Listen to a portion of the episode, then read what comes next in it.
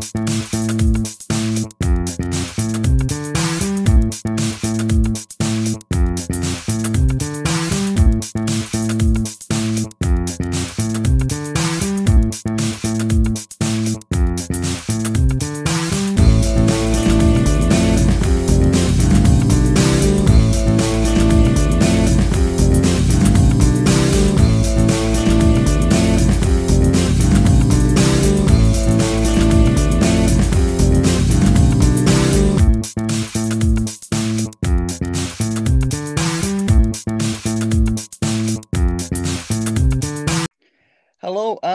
to LOL Sports, um, the topical news and sports podcast. I'm delighted to be joined by a good friend of mine, Mr. Matt Isherwood. Welcome to the show, pal. Well, thank you very much for having me on. It's uh, a pleasure to to be on this uh, this new platform that you've got. No, it's an honour to have you join me. Um, so we'll start off just a little bit about yourself and sporting background, and um, we'll start off where like we, we kind of met playing pool together. Um, I found you were a very um, decent pool player to start with. You play snooker as well, and then you kind of joined our team, fortunately. Yeah, I was kind of a bit of a bit of a I don't know what the word is like a maverick really. I was kind of playing here, there, and everywhere, and um, ended up sort of playing uh, in the book one night, um, you know, after a few drinks and whatever, and kind of bumped into a lad that um, used to live across the road from from myself. Obviously, you'll know him, uh, Captain Jack. Yep. And uh, I think I absolutely battered him in about three or four games, and he was like, "Oh, so you know, do you fancy do you fancy playing in in the league and stuff like that?" So, so that was it. That's where it kind of um, kind of not all started. It kind of started quite quite a while ago. Before that, but I kind of had a, a long a long break from it really. Um, so that's where I kind of got back involved with you know with playing again, um, and obviously that's where we sort of um, like I say we we met playing for the Rolls and Crown. Um, man, I mean that's probably going back. I don't know what. 10 years maybe I'd, I'd say at least at least eight years back. Yeah something like that. we- so I mean, we've gone on leaps and bounds since then. I mean, you're now my captain. Yeah, I know, I know. It's weird, isn't it? How it, uh, um, we've, how it all on to win spins on its head. But since. well, exactly. Yeah, we obviously there's a new team. We started in the in the lower divisions, and we we won the league, and then we won the league and cup double the, the, the season after, um, and then I think we won the league again, didn't we? Or did we get promotion? You lose Yeah, track with all these trophies. It's uh, it's difficult to, to keep on We've top of. We've won quite a few now. The trophy cabinet's filling up. Yeah.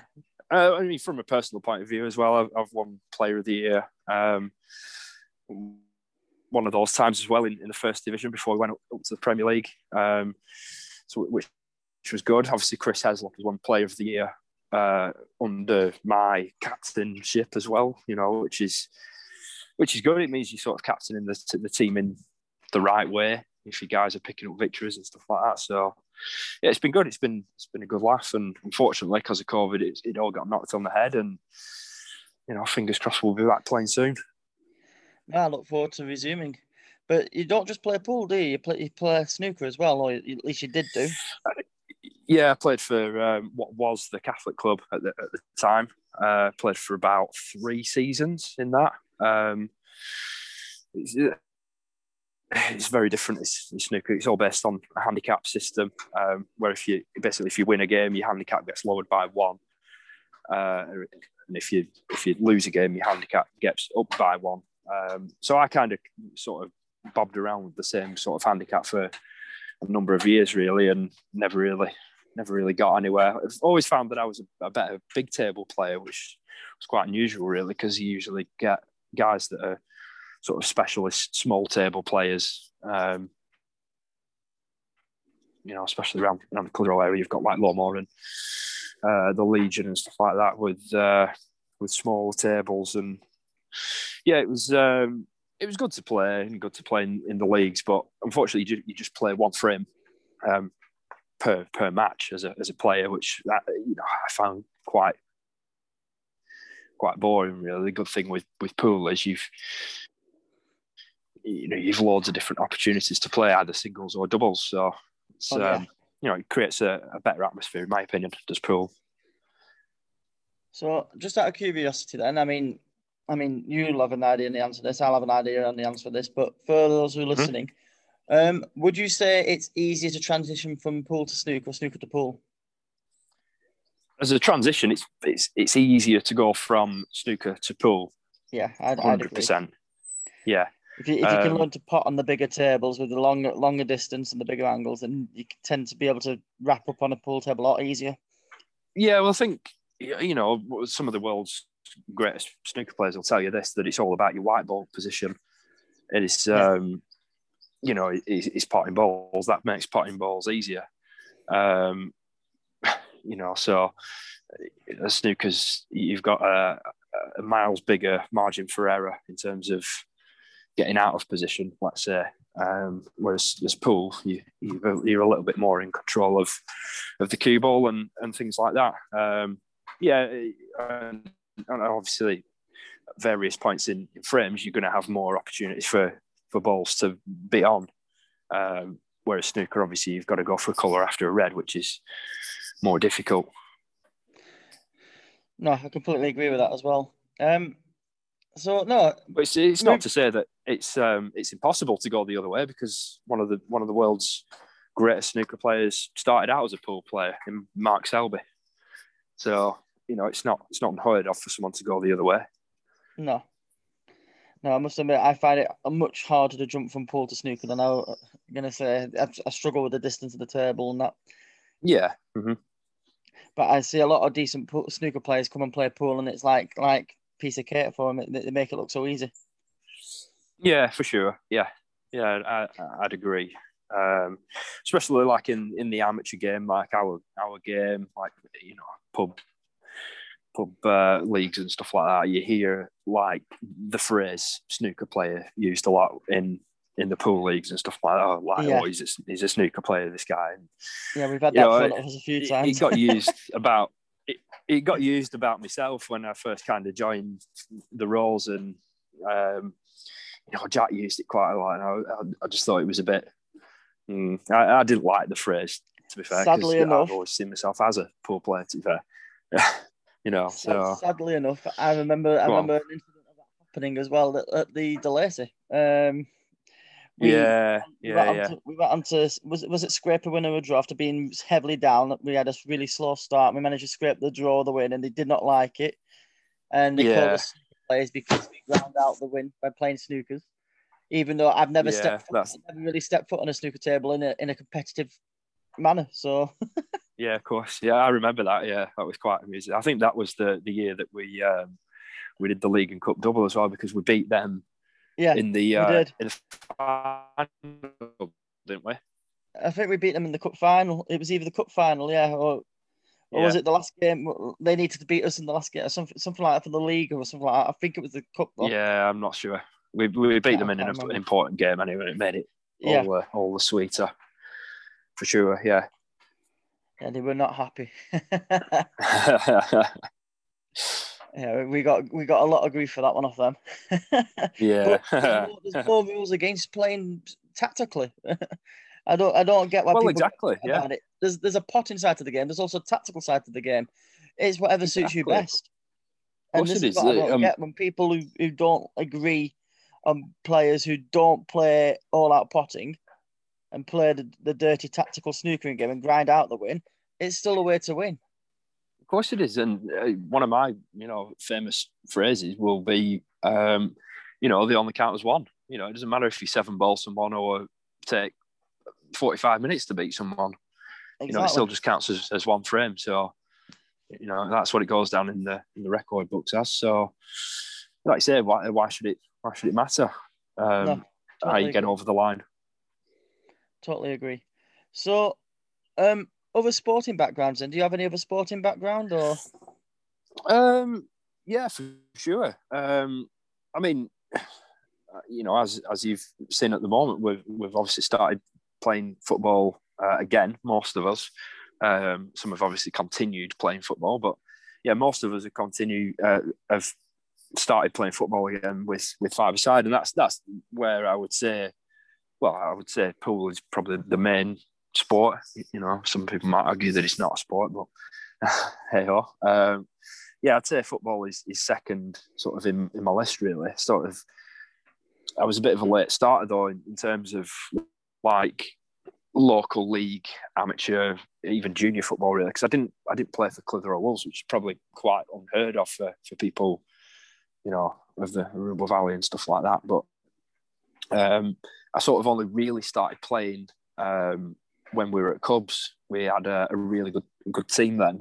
Um, we were Loyola, which was essentially St Michael and St John's. Um, we had a brilliant school team, although I, I, was always sort of just on the fringes of that, um, which was like seven, eight aside, something like that at the time. And then when uh, the Cubs football started, that was 11 aside. So, you know, pretty much everyone in our class who had an interest in football got a go. So that was my kind of break. And I actually did all right. Um, in, in, certain periods. Um, then obviously we off we went to secondary school and um, I kind of lost a little bit of interest. Um, sort of when I found my cue, really. Um, you know, not that obviously we we played snooker and pool at school, but um, like in the in the evenings and stuff like that, all I wanted to do was go up to the King's Arms with my dad and shoot some balls and, and stuff like that. Um, so I didn't really have time for for uh, for for football. Um, it was only kind of when I kind of it, it sounds stupid when I kind of started going out drinking. I kind of started mingling in with a new crowd, and um, they actually said, you know, do you want to do you want to play football for us? And this was five aside down at Roefield. I'm sure you uh, yeah played in, in that league indoor. Um, yeah, I've, I've, I've, I've dabbled in the five aside Roefield League on a yeah. Sunday morning for a few for so quite we, a few seasons actually. Yeah, so we've, we've played down there for, for quite a number of years, really, and uh, we played for the the Buck team. It was so Stuart Farquhar was, what our was team the captain. Called. I um, vaguely remember no, being remember. called the Chicken Legends or something like that. I think I can't. Yeah, there, there, was all sorts of teams. There was oh, like um, we, we, played um, against things like the Doctors, which are Doctor. doc, yeah, yeah, Doctor yeah. Zach and people like that, and it was just like yeah, some yeah. so fit as well. Them Doctors. Yeah, so so that was good for good for you know a good few years, and then um, it kind of kind of really took off when I actually started a new job at um, at Plumb Center. It was, and uh, mm-hmm. I met a couple of guys who I'll give a, a shout out to. Uh, there was uh, Adam Spencer who was quite sort of heavily involved in. Um, not the sort of management side of it, but he was kind of like the leadership group, if you will. Uh, he'd come into work and he was always on about playing for Waddington and stuff like this. And uh, he had a couple of lads working with him called Simon Holden and Simon Hodgson, who were uh, who were very good good football players. Um, Simon Holden, especially at, at his age, uh, I think he ended up sort of playing for um, like Lancashire or something like that. Um, the, the, you know, this is going back like maybe 15 years from from now. I sort of started when I was like 19, 20, it's that kind of age. So yeah, yeah you probably took 13, 14 years ago when they had like uh, regional teams and stuff like that. So he got a call up for there. So anyway, it kind of I kind of got dragged in and told, oh, do you want to come on to training uh, and stuff like that? So ended up going there. Had two really good seasons with them. I really enjoyed it. You know, I was of that that age, 19, 20, where you know it, there was a big drinking culture around it and stuff like that. I I love that side of it you know, we are sort of going away to away games and, you know, tipping a few beers after after the game and stuff like that. It was quality. Um, but then kind of injury struck. I had a really bad injury up in uh, Settle, I think it was, um, where I kind of went up for a header with uh, with someone to kind of challenging for a header. I, I was, you know, going back then, I was certainly not the build I am now. I was like built like a stick built like two little twigs and went up for a header with someone and they absolutely clattered me. And on the way down, um, I hyperextended my knee. Um, it was it was a horrible injury. I was out. I was on crutches for like three months. Yeah, um, sounds painful. I had a little operation to, to get sorted and whatever. It, it was it was a really nasty injury, and it kind of ended my 11 aside career right there. I never sort of really properly went went back to it really. Um, ended up going to like a few preseason trainings and stuff like that, but certain injuries like that, you just never you never like the same from it really, and you, your confidence levels certainly took a hit. Like certainly one of them seasons, um, not for the first team. I played quite a lot of football for the for the reserve team. I think in the first season, um, obviously you don't get just chucked into the first team. I scored quite a lot. I think I scored like twelve goals.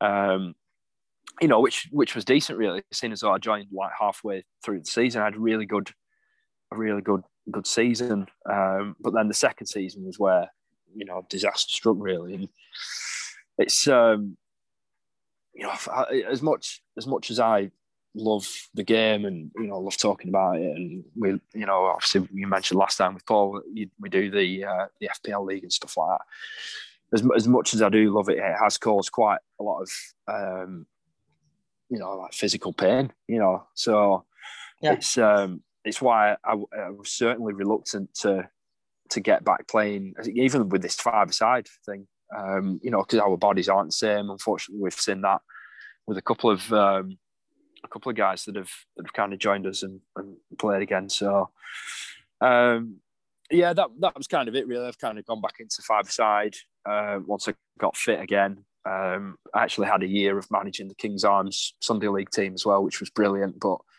God, I, I, as good as it was, I would never do it again. Um, you know, playing is so much different to managing. It was an absolute nightmare. at uh, at that kind of age. It was, um, you know, he still had a lot of young lads wanting to play, but most had been out on the Saturday night before, and you know, you you were you were scrambling around for a team on on Sunday morning at like half eight, nine o'clock. We kick off at ten or something. It was uh, amusing at times, but also oh, looking oh, back, think, oh my god, oh my god, you're like, what? Why are we doing this? But no, it was good. We we um, we got to the the big semi final. Well, the cup semi final. It was it was quite a big cup, and the final was Accrington Stanley, and uh, we took it to a penalty shootout against Churchtown. I, think, I believe they were called, who were a really good team. They were like flying high in the league. We took it to extra time. We took it to penalties, and then we lost on penalties, unfortunately. And uh, oh, yeah, kind of. Uh, but playing Accy Stanley would have been season. still quite enjoyable, though. Oh, it'd have been brilliant because we'd like the following that we generally had, like we didn't get many coming coming on to watch, but we had a lot of interest, like you know, the size of our squad because of the amount of people you needed for Sunday League just to, you know, get 11 on the pitch every week. Our squad was like 50, 60 people, you yeah. know, so whoever whoever made the team, you know, you would have certainly have had 40, 50 people definitely there watching, um, which would have been pretty cool. But yeah, that, that's that's kind of it really. I've kind of dabbled in a bit of golf. Um, you know, we'll not talk about that too much. It's uh, such a, a, highly skilled game, but man, you've got to put some hours in, in in terms of practice and stuff like that to, in my opinion, anyway, to make it worthwhile enjoying the game and it not being like a stressful game. Um, but other than that, I kind of played a bit of cricket at school. Um, that's probably up there with with my favourite sports. Um, but unfortunately, I've never never taken it to the level of actually playing for for a local team. Um, same with darts, really. You know, I, I, can I can throw an half decent arrow, and uh, unfortunately, just never really considered sort of playing in the local leagues and stuff like that. So, but yeah, that's that's about it for for my uh, sporting pedigree, shall we say? No, well, thank you very much for sharing that with us. So, just out of curiosity, then, obviously, so you, have obviously you've you've had your footballing background, pool background, but I also know you mm-hmm. like to go to a lot of sporting events and stuff. Who? Yeah, absolutely. Who, who's the biggest famous people that you've you've come on to meet? Then we've gone to some of these sporting events. I know I've seen a few pictures with you.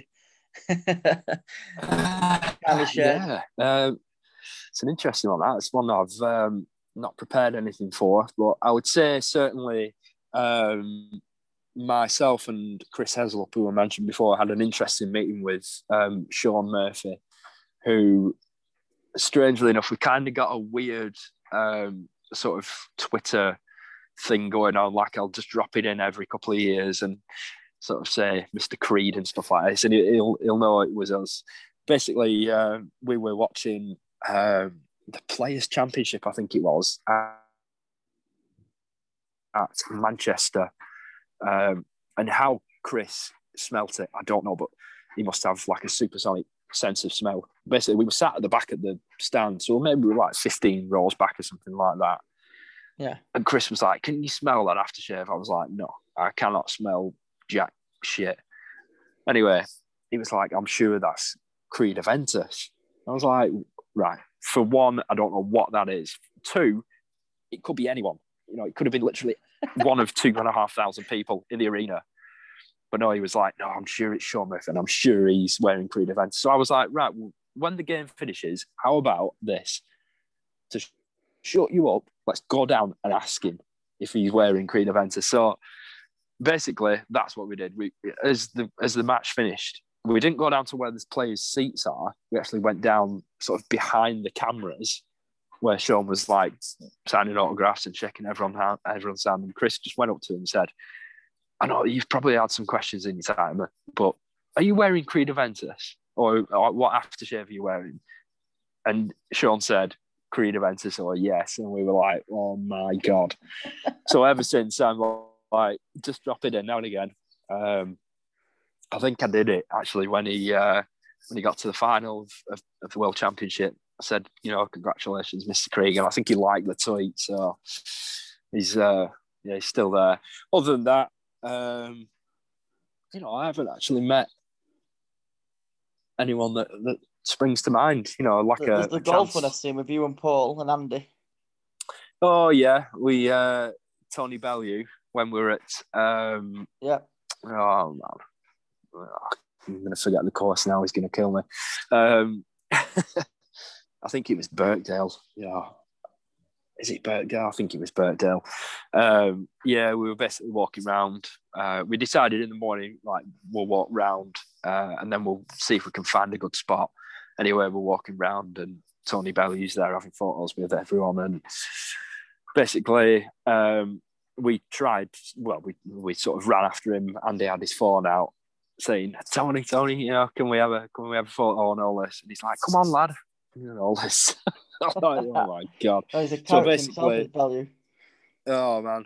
Um, so yeah, we we got what we thought was a photo at the time. Actually, it turns out to be like a 10 second video of Andy trying to sort of get a photo of us, and he's taking a video, which was pretty pretty cool. Um, yeah, There's one that springs to mind for me as well, which I remember Go on. happening. We were playing over at the Stoke in Read, and the team we used to play with, um, which had James and Dom, and that, which is part of Oh, Jack yeah. Team. Um, what I think is it is it yeah. James's missus? Uh, uh, dad's related to Steve Davis. Yeah, I don't know if they're related or they're just really good friends Oh, or something like that. I stays with them and stuff like that. He'd Yeah. come to watch James Um, play because James yeah, and, his uh-huh. and his partner were there, and he came into the wrong pub in Read and came into our pub That's while we're playing. yeah. I You know, I was actually- I remember you wanted to just quickly get a picture with him before you left. Do, do you know? I- No, oh, you've got it wrong because that wasn't me. Because I didn't actually see him. I was in the toilet and came back Wasn't out, and it? everyone was like, "Steve, Steve Davis has just been." I was like, "Oh, ah, no well, way. there we Oh, I go." You know, one of my to get a biggest sporting heroes. Yeah, like I think it must have been Jack. So I was like, "Oh, got to," you know, one of my sporting heroes has just literally walked in the pub, you know, that we're in. Uh, had a couple of photos with people. And, you know, one of them wasn't me. So there we go. Yeah, I think I was playing at the time, so I couldn't have a picture either. yeah, brilliant. Yeah. no, just just it's just crazy how you tend to bump into these sporting celebrities. It's kind of kind of crazy. Yeah, it's, it, you're you right, it's usually in the normal most- lives. yeah, it's, it's usually in the most random sort of situations as well, like like that, isn't it? So, yeah, So no, just the, just the last little section on this bit is um so your favorite sports and your favorite teams. So um just go over who like obviously what you like like to watch, what you like to. yeah, of course. Well, uh, obviously, football wise, um, I'm a Blackburn Rovers supporter. Um, I also follow Glasgow Rangers. Um,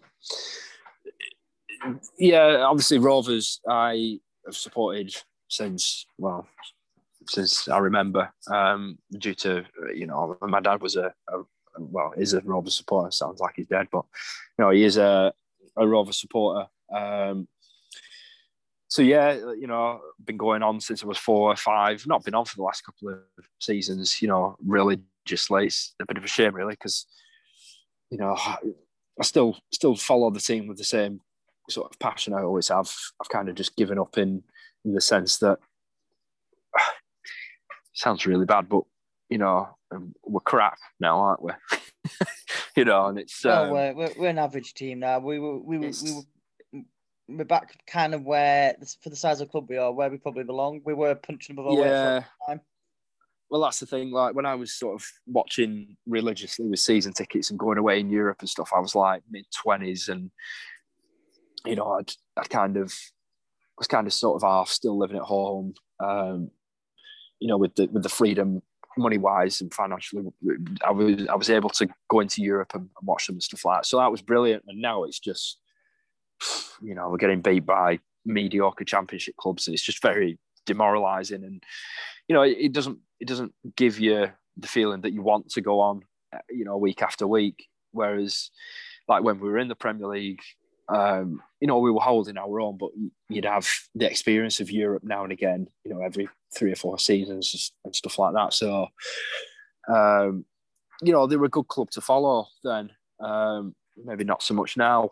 Um, but I suppose that what that's what makes it, you know, a good supporter from a, a poor supporter. Really, I've no shame in classing myself as a poor supporter. Really, you know, I'm uh, very fickle in that sort of sense. I'll, I'll I'll go and watch them when when they play when they play well and, and, and do well, you know, jump on the bandwagon. But um, in terms of Rangers, um, I kind of got into watching them because of uh, one of my good friends, uh, Matthew Musgrove, uh, liked Rangers at, at, school, and we were we were kind of uh, you know mates from a young age, and it kind of just got me into them, um, especially at the time with Gascoigne playing for them when I was like nine, ten. You know, so when it, it, it you know, I loved watching the guy. He was just an absolute icon. Um, you know, I still uh, 30, 36 years old. You know, playing football now. I tried to play like Gaza. You know, you can I'm sure you, you you'll sort of you know echo that with with seeing how I kind of play the game. Um, oh, no, definitely. You know, I, I've grown up watching him and loved the guy um, until he went to Burnley, of course, and then uh, and it all went wrong. But actually, you know, I was watching a clip just recently um, about him telling a story about Les Ferdinand and um, his genitalia uh, during Euro 96 in the tournament. Um, if you've not seen the, the clip, then go and watch it. But he actually says um, he regrets going to Burnley and he calls them inbred. So at least he realised the uh, the error of his ways going going to the well, turf. I'm assuming I'm assuming he tried to shake hands with a few of them and realised he had more than more than five digits. So no, it's just, uh, just saying, just like saying. it's it's it's an interesting. Uh, well, it's not interesting. It's just, it's just a very funny story. Uh, one of many that that he tells, I suppose. There's an even better story about an ostrich as well. If you if you just bang it into YouTube or a search engine or whatever, it'll uh, it'll come up. Just put just put Gaza ostrich and it'll come up. It's brilliant. Uh, I'll put that out on the Twitter Twitter Twitter page for the for the channel for the podcast. yeah, definitely. For those who are uh, listening who want to see um, it. Yeah, but I mean, other than the football, um, I'm kind of, um, you know, mad on England and, and cricket. I'll, I'll, support them and, and usually watch them through through thick and thin. Um, I've been to see him a couple of times. It's so difficult to get tickets uh, for for for tests and, and, stuff like that. And uh, but yeah, um, I've been to watch Lancashire quite a few times as well in the uh, in the T20s. Um, you know, again, I'll, I'll, try and keep up with with the results of, of Lancashire in, in, the cricket, but it's very difficult to sort of keep track of of the uh, of the team and the players and stuff like that. Um, just because they, they usually sort of turn around the squads that that frequent that you know it's uh, it's difficult to sort of keep track of favourite players and, and, stuff like that. But other than that, I'm kind of just really into solo sports. So you know, snooker and, and pool and golf and stuff like that. Which I, I don't really have favourite players. Um, Not got a favourite player. um, it'd be easy to say O'Sullivan, really, but it, it would be easy to say O'Sullivan. But I, I know you, but, I know you kind of like your snooker, so I just thought maybe there's one you know, that like, been enjoy watching more than others. No, I've always. I mean, in terms of a favorite, I wouldn't say I have a favorite at all. You know, I do just enjoy watching it for the love of the game, really. But the yeah. player I sort of do enjoy watching the most will probably be Ding, um, just because of I think he's probably the best break builder ever. I think he's um, head and shoulders above um, anyone really, probably O'Sullivan and Hendry in that sort of sense. But unfortunately, the reason that he's not really won anything is his safety game, isn't and probably his mentality isn't isn't the strongest. No. No, no, that's that's pretty interesting. So no, thank you very much for that. So um just moving on to probably the next little segment and then we'll go to a break. So um all, all I was going to ask you, I did the same with my last guest. Um, I was going to ask you some uh-huh. of your funniest sporting moments that you remember. Yeah, right. Well, I've certainly mentioned two just before. Um, in fact, I'll I'll I'll tell you the story about um, Gascoigne and Les Ferdinand. Um, just because, like I say, I haven't got I haven't got five. I've only got two others, but that's fine. Excuse me. Um, yeah, the, the Gascoigne one is, is brilliant. So basically, um, they're getting changed into the kit ahead of the Scotland game, Euro 96. Um, Gazza looks over at Les Ferdinand whilst he's getting changed and realises he's got, he's got a third arm hanging from his legs. Um, so anyway, Gazza being Gazza walks over to him says, come on then, Les, you know, let's have a hold of that. So he's like, well, go on then, why not? Anyway, obviously Gazza then goes on to score one of the best goals for England ever. It's certainly one of the top three, you know, yeah, top three goals in, in my opinion. Uh, you know, maybe the best ever. Um, so then going into the Holland game, you know, Gazza's like, come on then, lads, you know, you see how I played in the last game, you know, let's have a hold of it again. It's milky time. England go on to win the game 4 1. Um, so obviously, you know, you know what's coming ahead of the Spain game in the uh, the last um, the last eight. Um, obviously, England didn't do as well in that game, but they still went through. I think they went through on penalties. Actually, it kind of goes under the radar that penalty shootout because you know, they had this sort of thing hanging over them about not winning a penalty shootout for all these years. But I'm sure they won that penalty shootout. Anyway, Gazza scored a penalty in the shootout. Um, so on we go to the to the semi final, and by this time, Les Ferdinand isn't even getting changed before the game. He's just literally standing by the door, his hands behind his head, with his pants down, saying, "Come on, Gazza, just get it over with." And uh, yeah, so you know, Gazza's just fondling his arm. it's uh, it's a brilliant it's a brilliant story, and I'm sure if you can find the video, Gazza will probably tell it better than uh, than I just have. But yeah, it's a good one. I'll definitely see if I can find that and share that to the Twitter feed. Yeah, it's class. the ostrich one is even better, but again, he, will he'll uh, both and show them both. he'll he'll he'll tell it he'll tell it better than I am. Um, the other one is England related as well. Um, it's the Raheem Sterling ghost goal um, against Italy. I was watching. Uh, I think that was the World Cup 2012. I think maybe it was 2016. Must have been 2016 because Sterling would have been what 22 then maybe 21, 22. Yeah, it must have been 2016. Anyway, um, no, it was uh, 2016 was Euros, wasn't it? It must have been. Well, it doesn't matter what year it is. It must have been 2014. Anyway, mm so the first four, sort of five ten minutes, um, oh, I was watching the game in the Legion, you know, in the bottom room. They had the big yeah. screen down. The atmosphere was banging. It was an evening game, I'm sure, and uh, yeah, Sterling gets the ball on sort of on the halfway line, beats a man, um, you know, drops a shoulder, strikes the ball, goes past Buffon and into the side netting. But that's not what the 99% of the people in the Legion thought.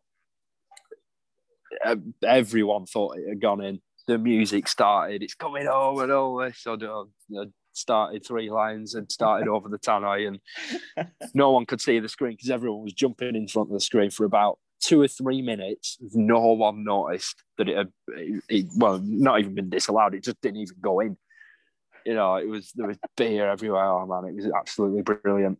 Um, I was what I was actually watching the game with um, I think Glenn Dinsdale and uh, Danny Sharples, and uh, like I say, oh man, once we realised that it hadn't hadn't even it didn't even show a replay, like because it wasn't even like, you know, obviously it was close. It hit the side. It wasn't really like remotely close to even going in. Yeah. Um, it was honestly, it was ridiculous. I've never seen anyone, not even just like one person, like a full room celebrate a, a goal and it didn't even go in. So that was um, that was pretty funny. Uh, and the last one I'll mention is um, a boxing one. Actually, um, I was actually watching. Um, I was in a bit of a YouTube hole, and uh, I was watching some boxing stuff um, about George Groves. Weirdly, and uh, yeah. uh, and uh, I ended up watching um, like a highlight reel of the James DeGale versus George Groves fight. I remember it. Anyway, they were they were both undefeated going into the fight, and uh, obviously it went the distance. It went to points. So at this point, um, you know, they're announcing the winner, and and the uh, the MC sort of starts with, and the winner still undefeated and James DeGale starts going crazy. And then he realizes that George Groves is also undefeated. So he's. Uh, I remember he, uh, that happening.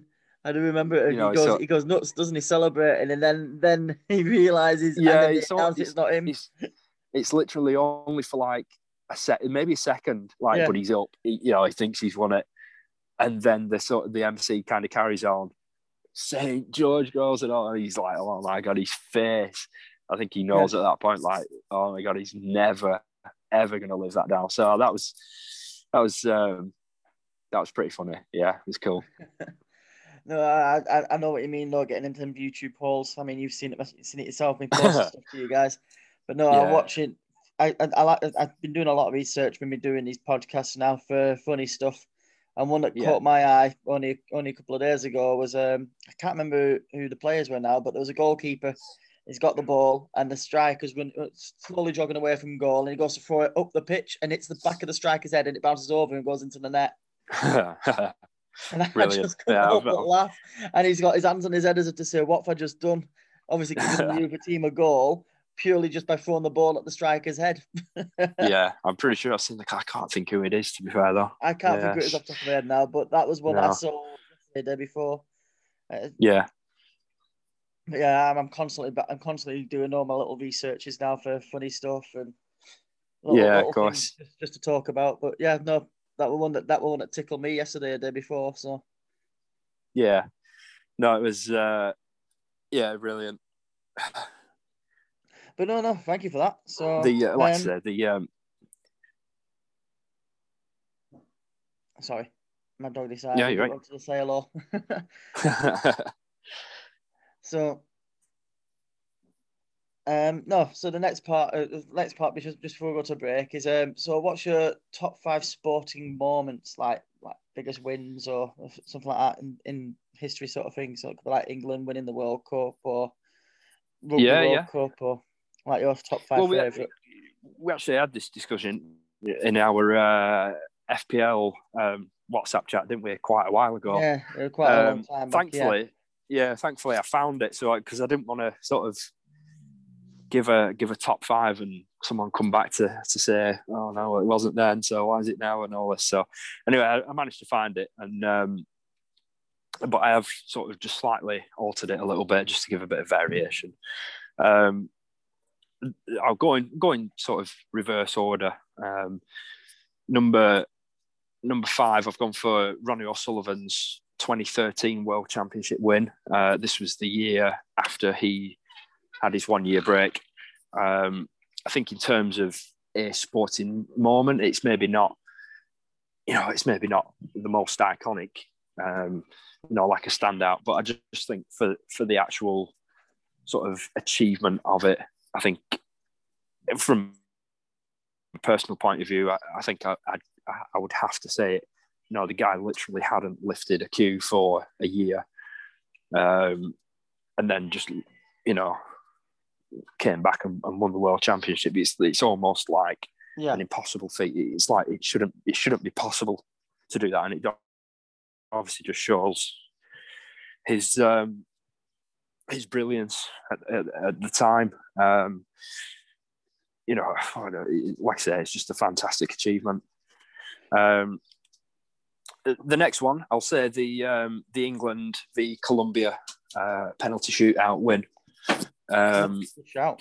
I think in terms of, yeah, I think in terms of like just just the build up to to the game and how the tournament was was going. Um, you know, the country was alive at, at that point, and you know everyone was sort of on the bandwagon of, of the national team and stuff like that. Um, you know, so to have that moment, and we we actually watched it in quite quite brilliant circumstances. We actually watched it in the um, uh, in what was the villa on, on Wally Road, and yeah. Uh, yeah, it was um, it was quite quite strange. Really, we actually watched it on Paul's laptop Oh, um, because because we were there for a party.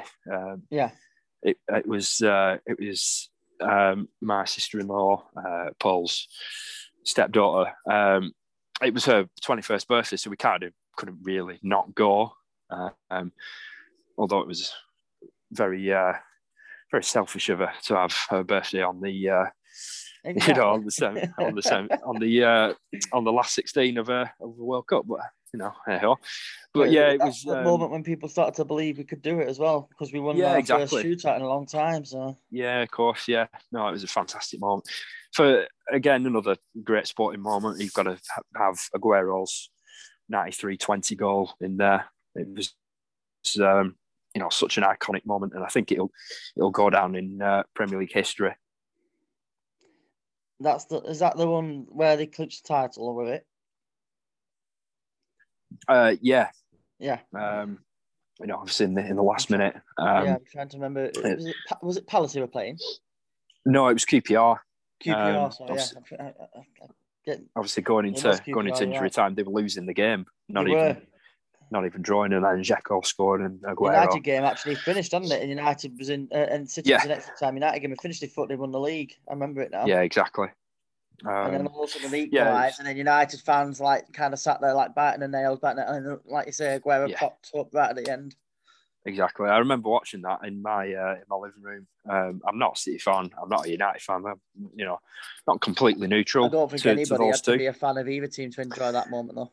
No, and I, I, literally remember standing up on, on my sofa with my hands on my head, going, "Oh my god, what's just happened?" It was just a ridiculous moment. It's brilliant. Um, but the final two, just before I know you want to head off to the break, but the um, number two, I've got the Cricket World Cup final, England against New Zealand, Um, shout. winning in winning in the Super Over. Um, Yeah. I remember remember watching it. We I'd actually started watching the game with uh, Andy and Paul round at uh, at my house. Uh, they sort of left, you know, for for the evening. Um, yeah, I remember watching it, and oh my god, that Super Over was torture. I can only describe it as torture. It was ridiculous, and then obviously the run out at the end and. Um, the iconic commentary, uh, you know, by the barest of all margins. That was, you know, pretty pretty special. Um, but the number one that, I, that I'll go for in terms of um, a sporting moment uh, is Ben Stokes and his 135 not out against Australia at Headingley in the Ashes. Um, yeah. it was- about that one. No. Yeah, uh, there's there's a bit of a, a funny backstory to it as well. Um, me and Kerry were actually uh, we'd been to Blackpool actually for the day. Um, Yeah. so we were kind of well on for a couple of hours and we're kind of driving back. Um, I think we got to the car just as the uh, afternoon session had started.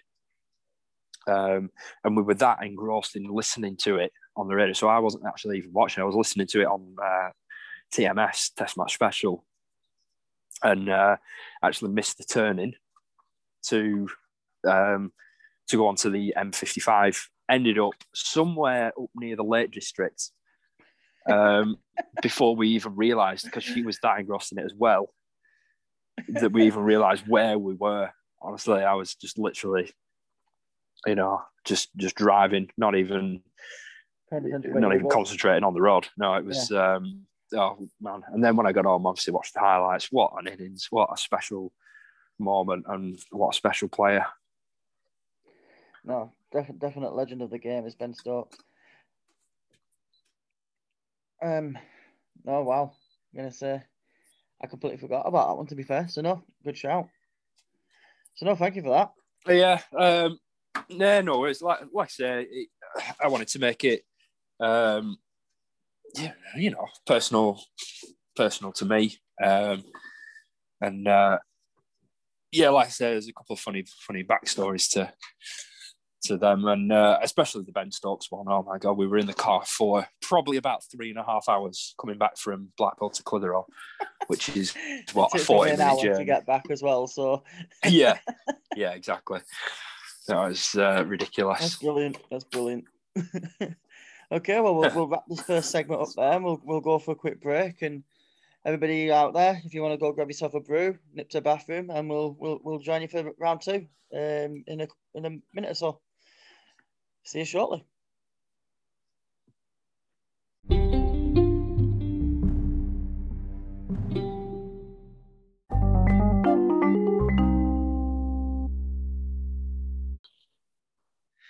Okay, well, um, welcome back from that short break. Um, thank you for rejoining us, Matt. And um, yeah, we're on to the news part of the show now.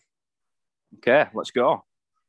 Okay, so I think probably the biggest news of the week was um, the heartbreaking moment when Christian Eriksen suffered a cardiac arrest on the pitch during the Denmark versus Finland game. Yeah, um, absolutely. I mean, I, I don't know if you saw it, but I mean, I, I witnessed it, and it was it was horrible to horrible to witness. Um, do you know? I didn't actually. I wasn't actually watching the game live. You know, I've been actually pretty poor for for watching games in the uh, in the championship. So it's um, it's no surprise that that I missed it. Um, but obviously, I have seen some of the some of the footage. Not not like I was searching for it or anything, but um, yeah, you know, it's hard to get away from sometimes. That like people put it on, uh, social media and TikTok yeah. and stuff like that. So I, have seen it. Um, yeah, it wasn't wasn't nice, and you know, thankfully he's uh, he's still with us. Absolutely.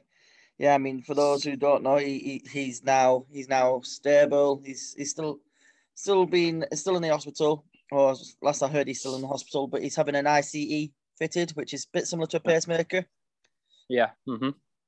Um, but no, I mean, I think as well as um, credit to the medical team who did a fantastic job. I think a little bit of credit has to go out to the Denmark team in particular, and those players that stand out for me from there as well as um, Simon um, Kjær and and um, the goalkeeper as well, Kasper Schmeichel. I think both of them stood up when they were needed and did a fantastic job. Yeah, absolutely. I mean, um, I've read a lot about the guy uh, Kjær. I think it's pronounced Simon Kjær. Um, yeah. I think he's been around. He's been around quite a bit. Um, he's sort of part of the like leadership group of the, of the Danish team, and he seems, um, you know, a real, a real strong leader and a you know a great character, a great lad to, to obviously have around the, the camp and stuff like that. And obviously, he, he, must be an half decent player to to be keeping out um, Christensen and um, whoever else it was that, that didn't that didn't play. Um, but uh, obviously, there's a lot's been made about Schmeichel as well, and again, credit's got to be given to, to that guy, especially what happened with the um, you know the Leicester City owner and, and stuff like that. That Absolutely. going back a few years, um, you know, he was he was right on the front line of the response to that as well. So He's witnessed you know, some horrific um, situations over the years, hasn't he? Yeah, I know. Yeah, um, but you know, looking back at it, it's probably something like like like that that that will make him stronger and, and make him, um, you know, react a lot a lot better to to situations like what happened with Eriksen. You know, you, you look at it with more Yeah. more a clearer mind and. Um, you know, it's funny. Like you, you hear a lot of people like that have done first aid training and CPR training. I've actually done both. You know, being in, in the position I'm in with work and stuff, you've got to sort of Yeah. tack on board stuff, stuff like that. Um, but I've always said, you know, given the given the situation, I think if I was ever in the situation where I had to deal with something like that, I think I'd crap my pants.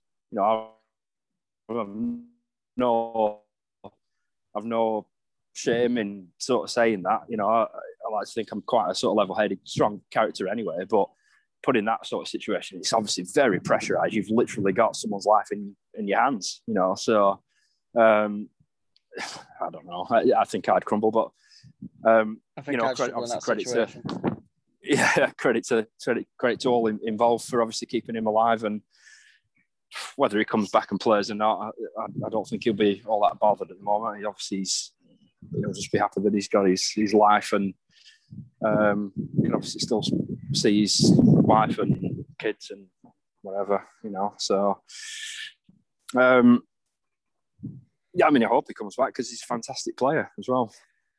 Well, apparently other players have had um, such devices fitted and have come back and played. I mean, um, one of the um, guys we both know, Paul, he he informed me that um, Daley Blind has one fitted, and he still yeah, well. I've so- seen it. Seen a few times that he's like collapsed on the pitch and, and stuff, whether it was heart attacks or just like fainting or seizures or whatever. But I, I do remember seeing him sort of collapse on the pitch. Obviously, the, the most high profile one is Fabrice Muamba, um, Absolutely. which I think, you know, obviously he's uh, he's still with us, but that was a, a you know a horrendous situation. Yeah, that was a um, miracle that that he occurred. survived that. I mean, um, Yeah. was it like nearly two hours or something like that? He, he was Yeah, exactly. Yeah, uh, insane to think that his heart stopped and they struggled to keep him alive that long. Yeah, exactly. And and maybe looking back a little bit further, you've got the lad that used to play for Manchester City, Martin Vivian Foley, who who Yeah, collapsed on the pitch. I don't what, I don't know if that was um, a heart Africa- issue, but obviously he, it was a he heart. It was a heart issue. Wasn't it in the Africa Cup of Nations or something like that? Yeah, I know, I know it was playing for He his playing for country, it wasn't country, obviously for for City, but yeah, it was. Uh, obviously it's terrible, terrible situation. Yeah, it's scary to think when you when that, that when you see these footballers and how fit they are, that stuff like this can just happen in an instance. Totally, but it can happen to anyone, can't it? Well, And yeah, I think absolutely.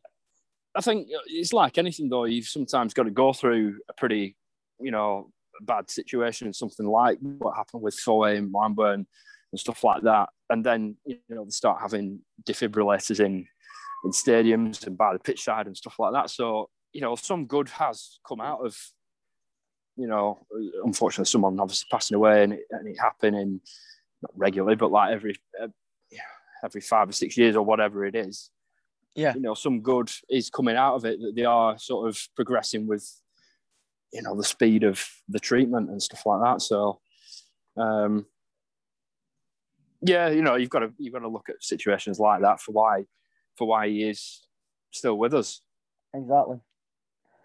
So moving slightly on from Christian Eriksen, still still Euros related, and later on in the news thing, I'll quickly go through the results so far in the Euros. But um, keeping Euros related, um, I don't Mhm. know if you noticed, but Ronaldo's snub at Coca Cola apparently has lost them 4.6 billion in value. Now, it's all yeah it's all to do with share value and stuff like that isn't it Yeah. but it's um it's hardly surprising now there's been an article uh, posted by BBC saying that um, teams at the Euro 2020 could face fines if their players move drinks provided by sponsors at news conferences. Because apparently Well, Ronaldo's yeah. not the first who've done it. It's been it's happened numerous times now. Locatelli did it with Italy. Pogba did it. um, when he removed a bottle of Heineken beer, but they said they Mm-hmm. understand that one with the fact he is practicing Muslim, so obviously they don't drink beer. Yeah, of But course. some Yeah. of the other players who are removing these bottles out of the, out of shot of the screen, they said the other when they're meant to they're meant to be there because they're sponsoring the tournament are being now told that they could face fines if they do move the drinks, which kind of You know, crazy I- when you think I did- about it. But Yeah, it is. I mean, I did find it very strange that um, that it- that was even like an advertising, um, you know, sort of, you know, just a way of Mm. advertising the product. Just exactly, you wouldn't even think it, would you? And I bet they didn't even think it when they moved the drinks out way. No, well, exactly. I think They um, thought, oh, was a bit. I'll have the water. So and they've moved the Yeah. way. I'll have the water. So for something It's so bit- small, it seems kind of crazy, really. It- it's a bit presumptuous by the um, you know by the the manufacturers to to sort of just think that it's all right just a product Yeah. place in, in front of in front of them. Um, when obviously especially with the beer one you've got guys who um, you know because of their religion don't drink beer. So it's it's not really fair to to have done that. Um, yeah very strange. I actually mean, saw something um, something after the um, the Ronaldo and Locatelli incident. Um, Yeah. It was John McGinn doing a, a press conference, and they didn't actually have the bottles there, and he uh, he was like sort of pretending to move the bottle, saying, uh, "Oh, there's Nick Cook, is there?" yeah, something like that. So apologies for my crap Scottish accent. there.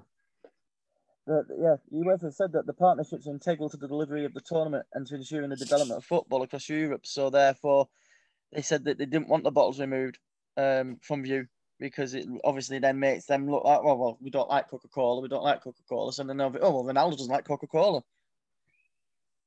Well, I don't know. It's uh, I don't, I don't get it, but it's one for debate, isn't it? But yeah, it's a very strange situation. I mean, how, how many people do you know that go playing football or go play a very high intense sport, want to have a drink of beer or a bottle of coke the second they stop running around the pitch? You- Well, beer, I can a bottle of understand for sure. yeah, You Yeah. want a bottle of water so to rehydrate first. You might go home and have a beer Yeah. later on, but Yeah, of course, yeah. Um, yeah, the Coke one especially, you, you don't see anyone having a bottle of Coke after doing any sort of exercise, really. It's uh, certainly make you feel very bloated and um, gassy and stuff like that. So, um, yeah, It's an odd like, like I say, it's a, a very odd situation to have occurred, but I understand it from the from the player's point of view for sure. So next up, we have Murray made his return to tennis. Um, in the Queens, he Queens tournament, he beat. Um, hang on, he beat Benoit Paire six three six two to reach the second round of Queens. Um, right. But unfortunately, fell short at the at the next round um, to the ranked ninth seed. But it's good Yeah. to see Murray back and trying to get back into the sport again after being out for such a No, long of course, of course, yeah, um, yeah. I, di- I, I didn't actually notice that. I, didn't, I missed that he's uh, that he's made his comeback, but um, no, it's great to see one of um, Britain's greatest ever sportsmen, in, in my opinion. Although some people won't, um, you know, sort of won't uh, share that view. Um, Yeah. You know, because he's quite sort of passionate about his own country, Scotland. But at the end of the day, he's uh, a British athlete, and um, you know, he's, he's got to go down as um, as one of the one of the greatest of all time. You know, from from from our shores, anyway. So Yeah, no, it's good to see him back. It's good to see he's obviously still got the passion to come back and and play because it was looking bleak for him for for quite a period of time with his Oh, uh, his injury. I didn't think Um, he was going to come back. You know, I thought I thought that was No, no. Well, you can understand it because obviously, I Yeah. we spoke about before. Um, you know, dealing with um, dealing with injuries and um, you know, and it's not just the actual physical pain it can put you in. It's obviously the mental torture that it can that, that it can have on you um, and stuff like that. So, um, yeah, good on him. Yeah, I'm glad to see he's uh, he's back. Whether he can get back to the levels that you know where he's competing in, in major championships, and, and I'm I'm not sure, but as long as he can come back and you know make a decent a decent do of it and, and earn a bit of money, then good on him. Exactly. Even if he doesn't go far in tournaments now, the fact he's back playing and doing something he really enjoys, it's just good to see him back on the court. Yeah, of course, and he's a, he's a great ambassador for for for Britain and you know and the game as a as a whole in this country. Just him coming back and sort of um, you know get people back in back into the sport, and you know you might see the the next Andy Murray coming out of him just you know doing something as simple as coming back. So yeah, Absolutely. like I say, good on him. So talking about tennis and Olympic tennis players, um, Nadal has pulled out of Wimbledon and the Tokyo 2020 Olympics as well. Um, yeah, I seen I seen the highlight, and I think it, it basically said it was to prolong his career. Yeah, from what I read, um, it, was, um, it was to prolong his career as well. Yeah. Um, not so sure about that one. Um, I don't know if he is actually injured or if he's just doing it, you know, because he wants to be fit for the tournaments that he's better in, you know, like the French yeah. Open and stuff like that, when it's on the surfaces that, that he on the clear ones, um, like he's good at. Yeah, he's more accustomed to. Uh, I'm not sure, but um, if that is the case, then you know, I think it's wrong. I think he should he should play if he's fit. Um, I would agree with you there. I would agree with that. I mean, I can understand he's getting on a bit now, and maybe he wants to pick and choose his tournaments where he thinks he has the best chance of winning. But yeah, it's it's a difficult one, is it? Because you you're trying to sell tickets and sell you know the product, and you've got the viewing exactly. figures and all the stuff like that to think about, and the sponsors who obviously sponsor the tournament based on you know the players being available to play and stuff like that. So. Um, I think it's different with with certain sports. I think um, but I, certainly think with tennis, like it, it, should be a case of if you fit, then you know you, you should play really. Yeah, no, I, I completely agree. Talking about Olympics as well, um, mm. there's I've, I've read quite a lot of articles on the Olympics because I've been trying to brush up on a bit of knowledge on what's going on there. So mm-hmm. the Olympics, as far as I'm aware, will go ahead, even though the Japanese public have been wanting it to be cancelled due to COVID fears. Japan has been in a state of emergency up until about five weeks before it starts. Um, yeah. Help lower the numbers of COVID. And then, from what I'm hearing at the moment, as it stands, there will be no international fans. And they're urging Japanese public to try and watch at home. They haven't decided yet whether they will have fans in the stadium or not for uh, the events. I think they're going to decide um, that at the time. Yeah, I mean, it's a sensible decision, really. If if, if they're struggling with the sensible, yeah, yeah. Obviously, the international fans thing goes without saying. I, you know, I think I think you'd be you'd be foolish to oh, to go to a country that's struggling with the virus just to watch the Olympics when you can watch it at home. Um, but in terms of um, it actually going ahead, I think it should. You know, you've obviously got the testing that's going on um, I've no doubt that Japan has probably got a better testing system in place than, than we have, um, you know, or, if not the same, um, yeah. which which kind of works for for getting, you know, elite sport. Well, not getting it going, but obviously carrying carrying it on. Um, so, yeah, for sure, it, it should it should go ahead. Um, it was obviously rightly delayed last summer um, because the world was basically closed. Um, but but now, yeah, it, it should it should 100% go ahead. Um, in terms of obviously the Japanese fans and you know them being told to sort of watch at home if if possible and, and whatever, then you know if that's what the authorities are saying, then that's what that's what should happen. Um, which is unfortunate because obviously we're seeing at the moment with the Euros that getting fans back into stadiums is so much better than the um, than the empty stadiums or or crowd noise. Um, the crowd noise especially did my head in. I, I couldn't watch it at, at times. It's um, just the like two or three second delay was tragic. I, I just just was not a fan of that.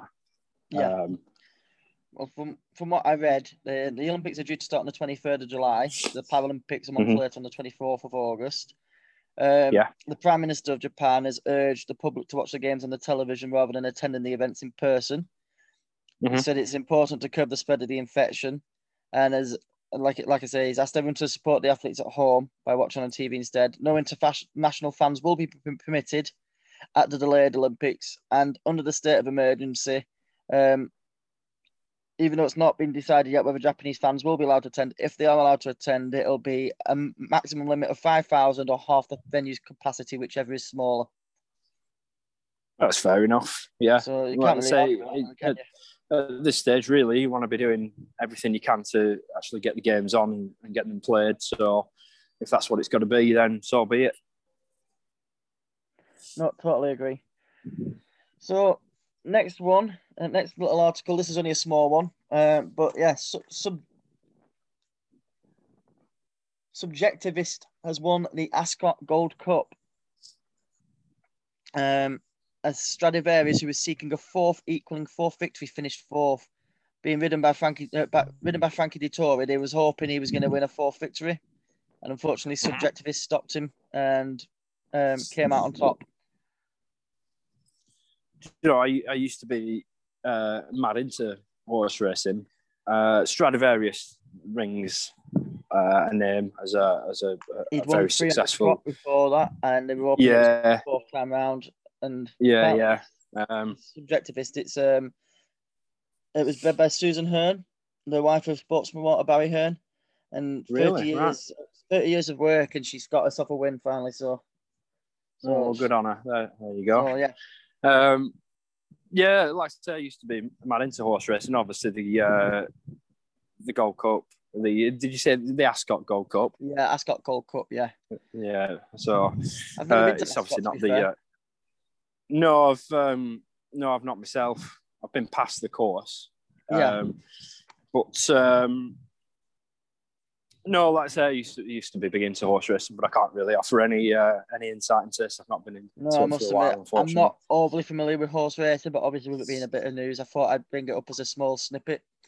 Um, yeah, yeah, yeah. Couple, couple little segments now that um, were kind of touched on um, last week with Paul, but there's been updates in them.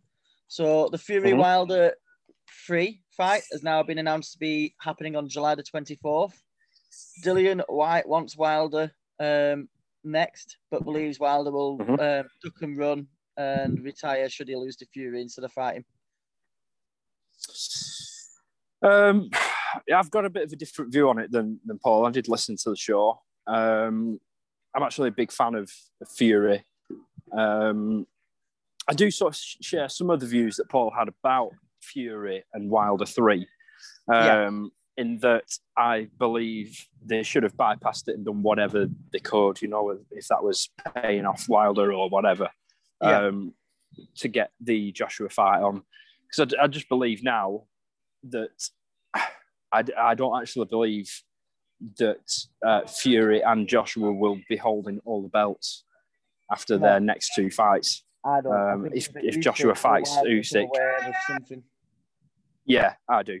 Um, so you know, obviously that, that throws out the you know potential of the of the best fight ever. You know, or the most hyped fight ever. Um, yeah, especially at heavyweight division. I suppose you could argue that, that Mayweather Pacquiao happen, would have been. It's just looking more doubtful now. Yeah. Um, so I don't know. You know, the time to do it was now. Really, the both. You know, the uh, the prime at the peak. Um, but I think, like I said, if it if it was to be their their next fight, um, if they both win, I don't think it'll happen because I think one of them will lose. No, I think I think I, I agree with you there as well. Um, so yeah, just two more two more little snippets, and I'll go through the Euro results. But mm-hmm. Phoenix Suns, who I spoke about spoke about last time around, um, they're in the conference finals now. They've not seen a playoff game in a decade. Could they go all the way to the NBA finals? Are you are you asking me?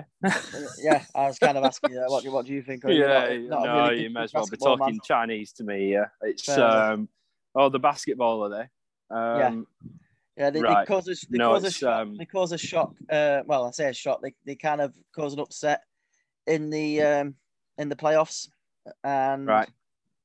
Um, and now well, into the playoff yeah, finals. Why, well, why not? You know, Leicester won the league.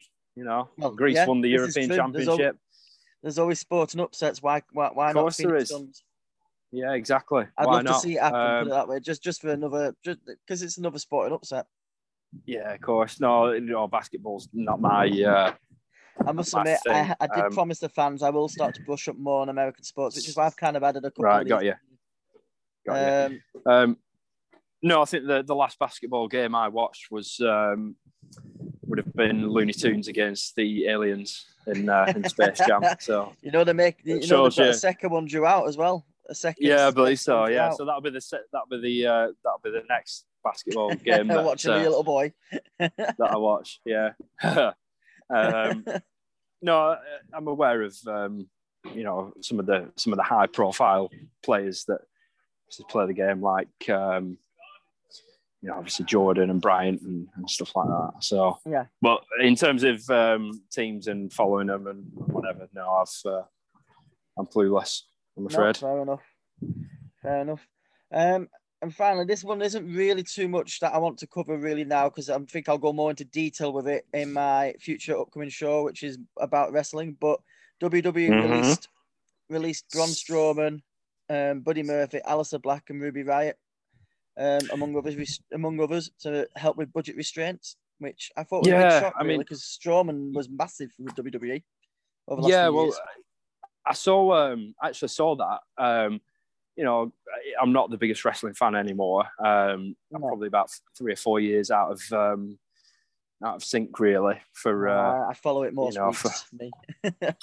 yeah um you know i used to watch up until probably one or two years ago i used to watch wrestlemania every year but i'm kind of too far out of the of the loop anymore to to offer a Yeah. great opinion but i did i did read that uh Strowman um only uh headlined a pay-per-view event like two weeks before Exactly. he was Um, in a triple threat match so it's a- before they offloaded him. yeah, it was that's a very very strange move. Um, you know whether it's all to do with he- the he- he knock-on effect of punk, in my COVID and opinion. not having fans in. Yeah, exactly. Um, but I, mean- I, I also read that he was kind of holding them a little bit to ransom, and you know WWE have turned around and basically just said, "Well, no one does that. No one's bigger Yeah. than the company.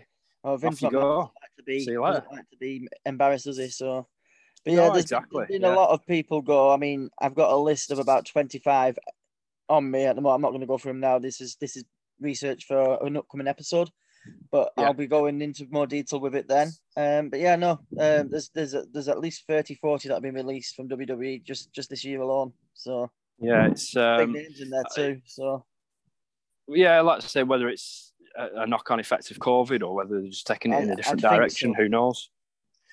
Um, obviously, COVID I did. I. I did read though. With I I don't know whether you're going to cover this in your show or not, but I did read that they are taking it back out onto the road, um, not nationally, but just sort of uh, regionally. You know, they're not having it in the um, whatever it, whatever they call Oh, it, the no, development already know about centre. is that. it? Yeah, they, they, The they, I, garage. I watch it weekly. They've announced it. They are actually doing it around the USA, different states, uh, different Or they're going they nationally there. Yeah, right. yeah, they're doing it around different states and different arenas. I've, I've seen a few. There's like they- they've been announcing dates for different ones. Uh, I'm actually excited Yeah. to see uh, them having fans back in the back in the arenas. To be fair, because Oh yeah, of course, yeah, it, it's better when you see the fan reactions when some some some of the crazy stuff happens.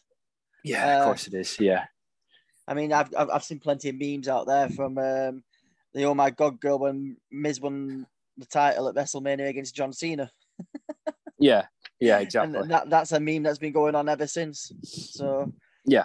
hmm and there's memes from when Undertaker lost his streak. There's loads loads of good memes, and it, they all come Yeah, from of course there fans. is. Uh, they're gonna say the fans make WWE so much better. But yeah, no, Yeah, that's pretty much it for, for the news. I just wanted to go quickly through the Euro results so far. So as it stands, we are up to um I've covered up to the Thursday. Obviously, this is being released on the Friday. hmm Um, but yeah, I've covered up to the Thursday. And so I'll go through groups A, B, and so on. Uh, so yeah. So in Group A, we've got um, Italy beating Turkey 3 0, Wales and Switzerland drawing one apiece, Wales then beating Turkey 2 0, and Italy beating Switzerland 3 0. I think that pr- pretty much guarantees Italy through now. Um, yeah, it does. Yeah, who do you think will go through with them out of the remaining teams? I think Wales. I think Wales will do it. I think Wales. I think Wales have got a strong chance of going through. I think they could go through second Mm. as well. Yeah. Um, I, I really, I really do think. Um, I think they could get a draw against Italy. yeah, there's, some, there's something about them uh, this time. I think they've got two, you know, outstanding players in uh, Bale and Ramsey. Yeah. So, you know, Gareth Bale in, in the two games that, that we've seen has been brilliant. Uh, obviously, the second game as well. He was fantastic He was, in that uh, he was fantastic, even though he missed the penalty. Take that away, I think he was still brilliant. Absolutely.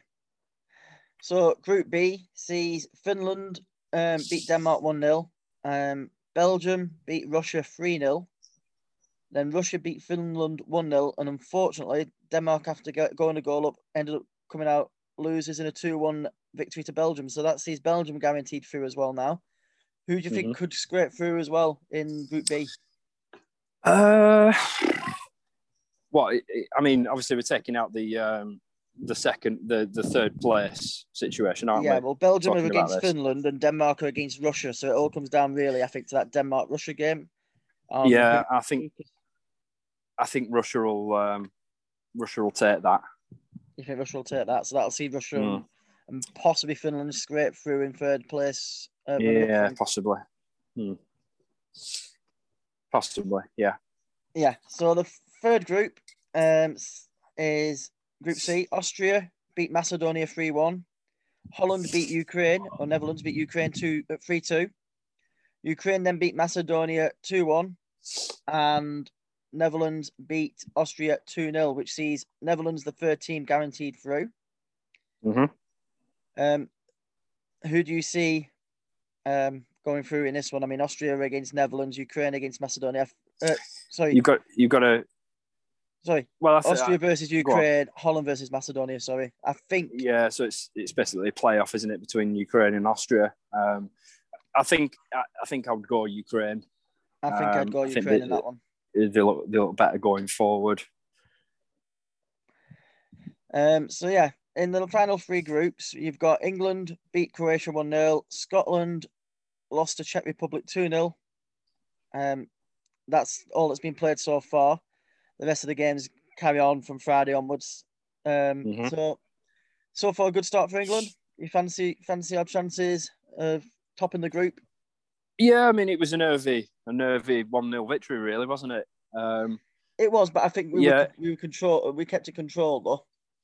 yeah, obviously Ford hit the post, and they had they had decent chances. I think that's that's probably the only sort of negative, really, is that you know we missed quite a few chances. It could have, it probably should have been more than one 0 um, but we've got to win against a team that we've had, you know, uh, obviously a, a bad recent history against.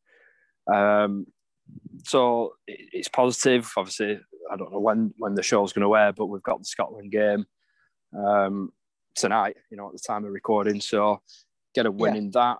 Um, you know, that guarantees our excuse me our place in the last sixteen. Um, kind of switch it up a little bit against the Czech Republic, and then we're going in fresh in, in, in the last 16 tie. So, Totally. Who do you Yeah, think I will think- come out on top between Czech Republic and Croatia? I mean, I think I think I at th- least one of the, I think both of them could go through anyway. But who do you think is going to come out? On Yeah, top out of them two? I think it. I think it will be Croatia. I think. Um, Croatia. I think they showed enough in in the game against England that they Yeah. do have, you know, a bit of um, a bit of quality in, in the team still with players like Modric and Perisic. You know, they're uh, Absolutely. they are a good side. No, I can't. I can't disagree with you there. So Group E then sees um, Poland losing two one to Slovakia, and Spain and Sweden finishing nil nil. So still a long way to go in this group, but I do think my my personal opinion. I think Slovakia uh, against Sweden this time round. I think that'll finish in a draw. Spain will beat Poland, which then sees I think Slovakia and Spain go through. It's, it's then a toss up between Sweden and Poland. What happens there? I think. Yeah, it's, it's a, a difficult one, really, isn't it? The teams that I would have expected to go through anyway um, were Spain and Poland, and obviously they're sit third and fourth at the moment. But Exactly. it's still still early days in that in that group. I don't see much quality in Sweden. They were um, they were poor uh, in the game against Spain. They were just sat back and, and I mean stuff like that. But Slovakia beat Sweden, Slovakia are through, guaranteed. And that that's yeah, that that's, that's quite a shock when you look at it. That Slovakia the first team through in that. Group. Yeah, well, there's gonna there's potentially a big team going to go out there in either Spain or Poland, Poland. You would have thought, really. I mean, Sweden were quarterfinalists last time, uh, last uh, the World Cup. Mm-hmm. And yeah, they they, they were. They, um, go out bottom. So yeah, yeah. I mean, they've lost a lot of players since, since that tournament as well, haven't they? True. So true. Uh, and, and, obviously the they're missing the uh, the big man. Yeah, they're missing Ibrahimovic up front, aren't they? mm-hmm. But yeah, the final group, Group F, sees Hungary um, lose 3 0 to Portugal and France scrape a 1 0 victory against Germany. Now, I felt Hungary were a little bit unfortunate against Portugal. I thought they, they had the right game plan. They played well. They were unlucky not to go ahead, really. yeah, they, they held their own, Portugal turned it up. Yeah, they held their own, but I think once that goal went in, the game plan was out the window and the cards kind of fell apart, yeah. didn't they? The uh, the house yeah, cards I, think, I think the heads dropped, and Portugal for the last ten minutes then suddenly turned up another gear. I think. Yeah, I think that's that's certainly when players like Ronaldo and Fernandes come into their own when they sense like, you know, our team's heads are down and yeah. you know they can turn the screw a little bit. Um, so it's no surprise to see Ronaldo getting two goals, um, you know, in the last five minutes of a game like that. Um, in terms of the other, t- I mean, this is you've still got four big games to play in this group, and it's really Absolutely. difficult to to call. But obviously, France have got a good advantage over the others, um, having already played Germany and got three points on the board. So uh, you've got a favour that France will go through. Um, but the other two, I think it could come down to obviously the game that they play, the Portugal Germany game, could be almost Absolutely. like a knockout game. Yeah, no, totally agree. Um, so you know, um, so that pretty much sums up um the Euro so far. So no, some exciting, some exciting um teams going through already. Some some exciting mm-hmm. um games still to come as well to finish off the group. So be interested yeah. to see what happens over the next week, and hopefully I'll be able to talk next week in terms of um quarterfinals and so on. Who's looking mm-hmm. more likely to win it? Yeah, no, that that pretty much sums up the news, really. I think. So, no, thank Go. you very much sir, for your opinions. No problem. Not a problem at all. Hear the sound of his snores from miles around. And he owns khaki talkers and a few shades of light brown. Gives big bear hugs and has terrible jokes. But he's gonna tell them anyway, cause he's dead to the bone. Dead to the bone. Dead to the bone.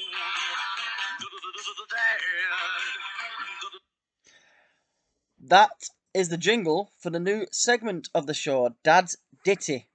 This part of the show is where my own father has wrote in a poem, topical poem for each topic we have every time we have a guest on.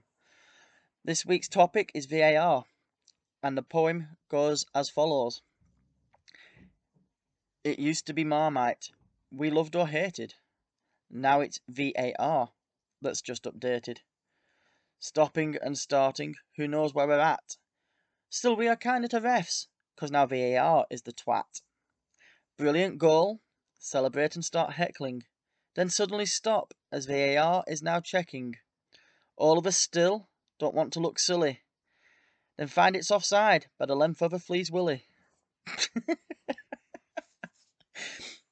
so yeah, that's my comedian of a dad and his poetic skills and our new little segment called Dad's Ditty. So we'll now break off and go to our second break or our final break before we go into our topic. And today's topic is VAR, as the name of the show um, shows. With who do you think you VAR? So go get yourself refreshed, nip to the bathroom, and when we come back, we'll get into today's topic.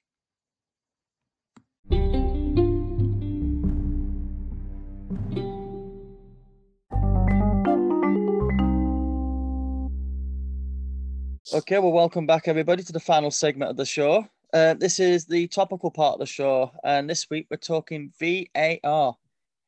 Is it ruining football? Yes. Does it make things better? what do you think, Matt? What's your opinions on it? I mean, as uh, man, well, I mean, where do you start? I mean, as an open question, do I think it's making it better?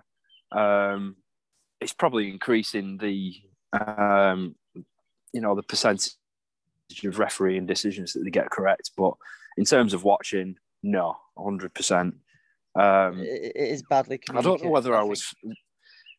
Uh, yeah, I don't know whether. Were, to be honest, you know, to be completely honest, I don't know if I was for or against it. You know, when it was all coming in. Um, but now there it, there are certain times where I just think I'm just I'm, I, I don't want to watch the game because I know it's going to be ruined by something. Um, yeah. Albeit, to be fair, you know, and I'll give it its dues. In the uh, Euro 2020 game so far, I think it has been all right actually. It's, it's been. I'm going to say so far. I mean, we are nearly a week into. Um, we're, ne- we're nearly a week into Euro 2020. We're on the second round mm. of games uh, at the yeah. recording of this of this podcast, and yeah, so far we've seen plenty of VAR decisions, and I don't see any of them that have been wrong so far. So. Yeah, I don't know if they're using like um, different rulings or different interpretations or or, or whatever. Um, the whole, I mean, I don't know. They've changed that many rules throughout throughout the Premier League season anyway. But yeah, um, the the worst thing by, by an abs- well, the handball thing at the at the start of last season was a joke, an absolute joke. It was just ridiculous. Um, but then they kind of they kind of changed it, and I think they've kind of got it. They kind of got that that right at the moment.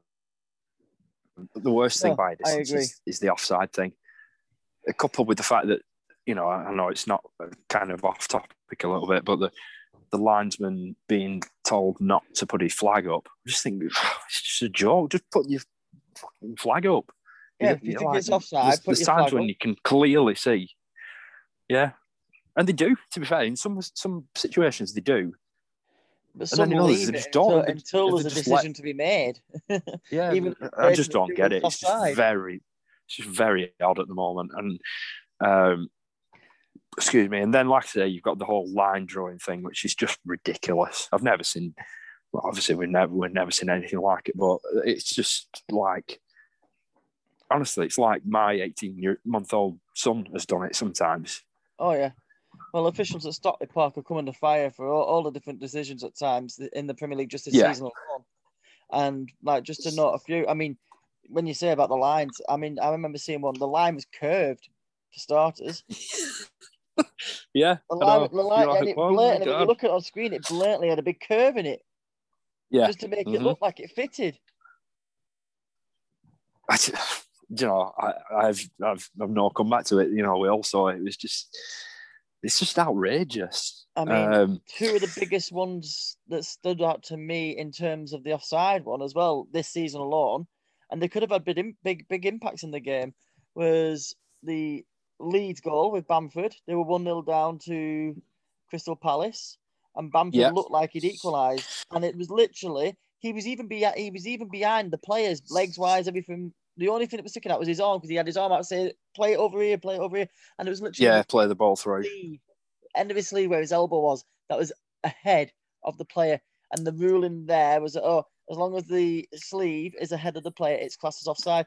You can't even handball the yeah. ball. If, if it touched him on the arm there, it would have been classed as an arm handball. I don't know. I don't know. It's, it's ridiculous. You know, if, it's mad, really, because if you put all this sort of evidence in front of, um, you know, the chief official or, or, whatever, I think it's Martin Atkinson, isn't it, who's the chief official? And I'm sure they probably did on Sky Sports News or something when he was on as, as a guest. I'd love to know what his sort of explanation was for it. Um,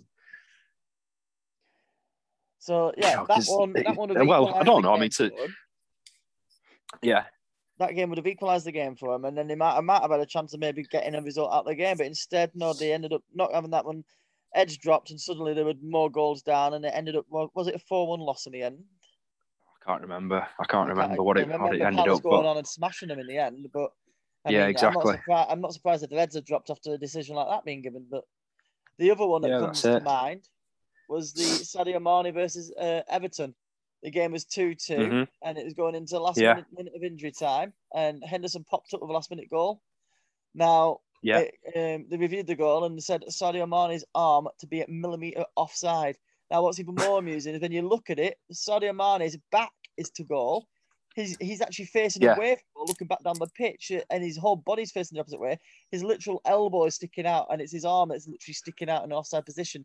I didn't think your arm could score a goal. I thought it was meant to be a part of your body that you can score a goal with. So that alone Yeah. baffles me. It's, it's and when you look at the lines, they're literally touching. The, the, uh, what whatever happened to the day when we used to have, you, you gave the benefit of the doubt. If the if it were that close, you could barely make your mind. You gave the benefit to the striker. I, me- I remember well, exactly. I- day when it used to be like that, and I had nothing wrong with that. I thought that was that was nothing wrong with that decision. Well, uh, yeah, exactly. I mean, in terms of like the on-field officials, I think they need to take a leaf out of the um, the book of how cricket have done it, um, where you know the on-field umpire still has and retains a lot of the power in terms of the decisions. I just feel like the officials are there now on the field.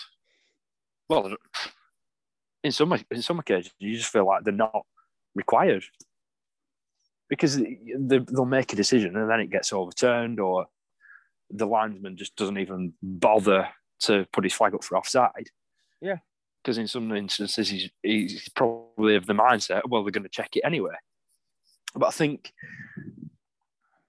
I think for the for the for the progression of VAR, I think they've kind of got to look at how cricket does it, and they've got to give like not reviews and stuff like that. I mean, in terms of like the margin for error. Yeah. Um, I think if you give some power back to the officials in terms of, yeah, in terms of offside, definitely. Like you've got to give them like, I don't know, like a two, uh, maybe a yard, maybe a, a yard or two. Um, you know, whereas if if the linesman's put his flag up and it, it then proves to be offside, then it's it- uh, you know, and it's a marginal decision. Then it sticks with the on-field decision Yeah. or something, you know, something like that. I think you've got to give some some power back to to the linesman because players do react to the flag going up or not going up in in some instances. Exactly. You know, so um, Other other I don't know, I instances mean, of, of VAR as well. Though. It's not just the linesman's, uh, not not just it's not just the line of like of where you are actually in terms of being offside. I mean, situations such as Soucek, Soucek with the accidental elbow on Mitrovic. Now I don't know if you remember that or if you remember Yeah. seeing it. Yeah, I do. Yeah, totally. He was trying to lift his arm up to sort of to sort of move himself away. Yeah. Um, I think was was, was mean- Mitrovic not tried to hold on? He tried to lift his arm up to move his arm away and accidentally yeah, it was. Yeah, it was like that. Um, and he got sent off for it. in- and then they rescinded it after. think in terms- afterwards, rescinded the red card. But why not review it with the VAR there and then and make a judgment call? Because you could clearly see he never actually even even remotely even intentionally tried to catch Mitrovic with his arm. He was trying to move his arm away. yeah, and it was blatantly Well, obvious that's what he was trying to do. And Mitrovic The only reason I can- and he got sent off in in, in situations like that. I mean, and then and then some of the times where they can't make their mind up if it is or it isn't. I mean, for example, Lewis Dunk when he scored a quick free kick and caught West Brom's Mm. keeper Sam Johnstone out. Now they chalked it off, then reversed their decision and gave it. Then went back to VAR, who then ruled out the goal again. I mean, Well, the only the only reason I can give really, especially with the Soucek one, is that you've got an idiot who's the video assistant referee. What what other reason can you give? He's obviously never played the game because that's a movement that's probably made hundreds of Yeah. times during the game, especially from set pieces. Yeah. Um. So that was just ridiculous. The dunk one, I can kind of half understand because there was a lot of confusion with the on-field oh, yeah. um, official with that, whether he blew his whistle for whatever reason and then blew it again for whatever reason. It was just a very, that was a bit of a freak one. Um, So I can kind of half confusion and forgive. frustration from fans when they see that sort of stuff happening. Oh, of course.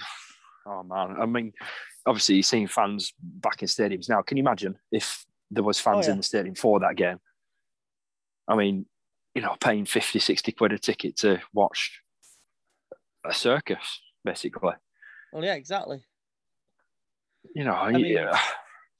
I mean, there's other instances as well this season, such as Lemina. Um, the ball struck him. His arm was literally by his side. He couldn't even move his arm anywhere other than where it was to try and keep it out of the way of the ball. And it still clipped his arm. A goal was goal, goal was scored.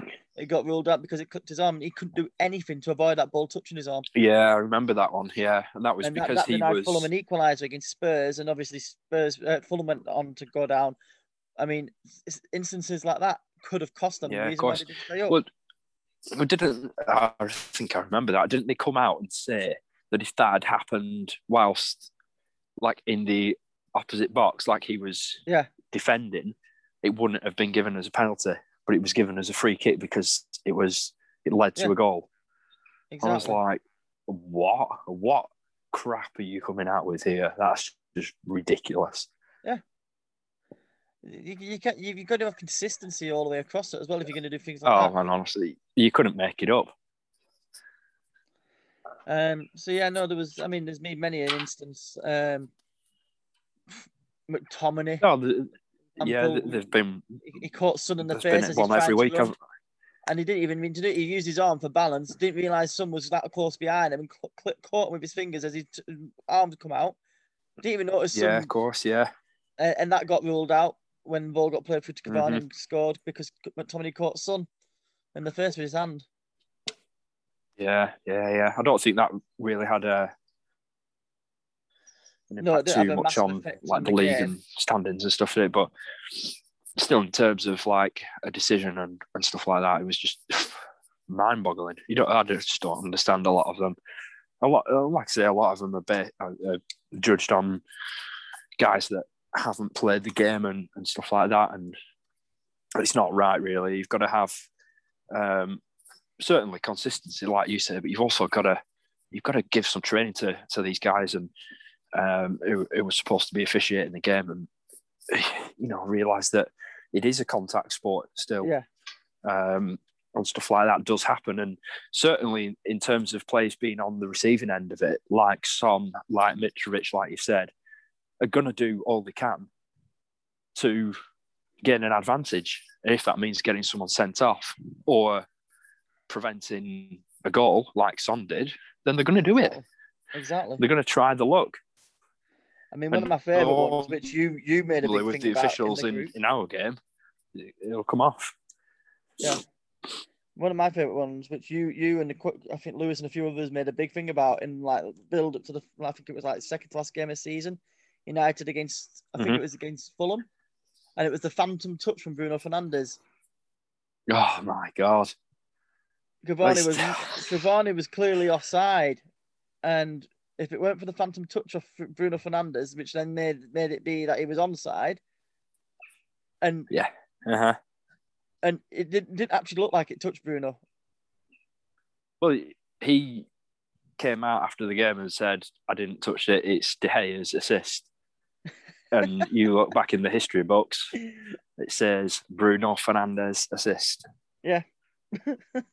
so they, I mean, you know, But yeah, what and else that, is there that, to be said? It's laughing, just 'cause I ridiculous. watched, I watched it myself and I couldn't help but laugh when I saw it. So yeah, no, somebody. Yeah, just- I mean, it, like it you said, looked they, they it looked in- games. it, it looked in real time like he didn't touch it. Yeah. And then you slow it down, it also doesn't look like he touched it. So I don't, I don't know what what they must have been watching, especially in the uh, the VAR room He because tried that's to claim at the time he did touch it to make it look because they realised that they were in. And then and then uh, at the end he said I didn't actually touch it. well. There you go. That's that's exactly what I was just referring to about Yeah, um, they'll play up Mitrovic and it. Son. Because they know for well they'll Of course he will. it. Absolutely, yeah. Of course, it, of course, he's going to say he touched it to gain the advantage of Ah, his team scoring a goal. Exactly.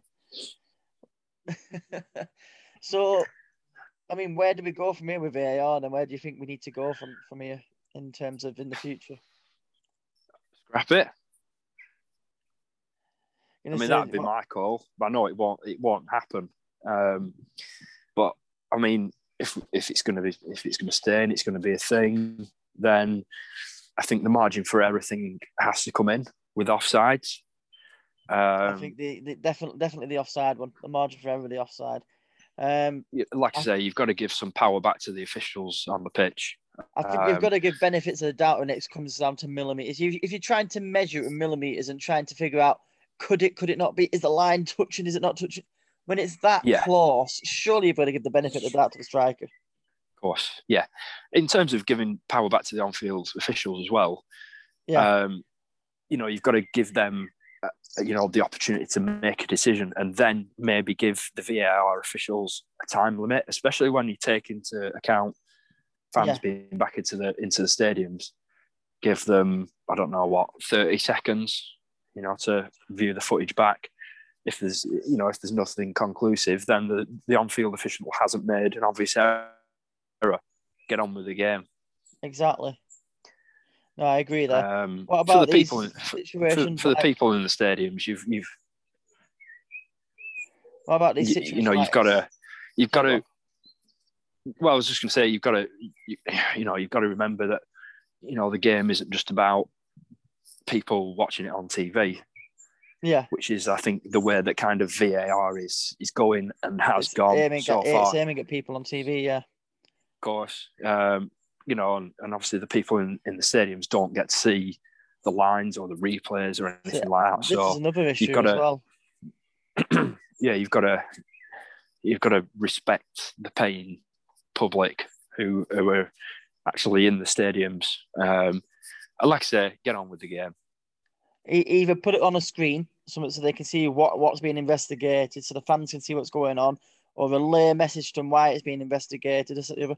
At least give something back to the fans they can understand, but don't keep them waiting for bloody 10 minutes while they make a decision, sort of thing, as well. Yeah, well, it comes on screen, doesn't it? Um, Yeah, Potential handball by X player or a potential offside, whatever. It's not enough. Um, no, you know, you've got a fan in the stadium looking at that screen, thinking, "What the fuck's going on here?" Yeah.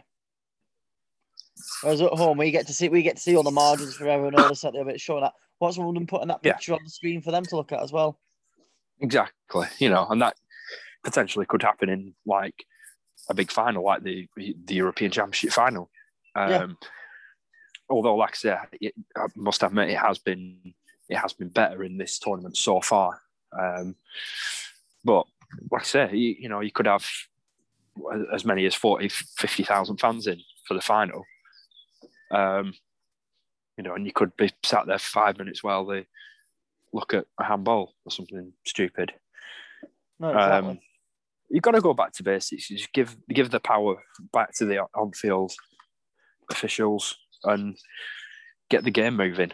Yeah, I Get think, the I, game think the, moving ma- I think the main referee as well when it comes to things like these accidental handballs and these accidental, like like when he's lifting his arm up and this. the I think you've got to give the power back to the main referee and have him use his common sense. Does it look like that's Yeah. a foul? Does it look like that was a purpose? Exactly. Make a Not, call not on, have it, on the not have real "Oh, time. no, that, was handball. That that was that was a that was a red card challenge. This that, the other when when when it blatantly wasn't.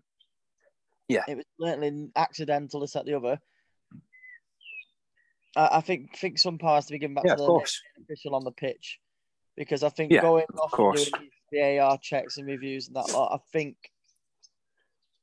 otherwise you're going to have players con- con- constantly play acting to it and trying to mug like like the slightest touch and things like that going down, making out they've bloody been shot, and, which you get anyway. Of course, yeah. football. You- You've got to you've, you've got to refer back to um, the sort of motto why it was brought in.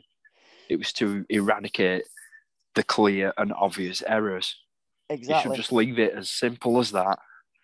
And I mean, when, when we're talking about clear and obvious areas, I mean, pure examples.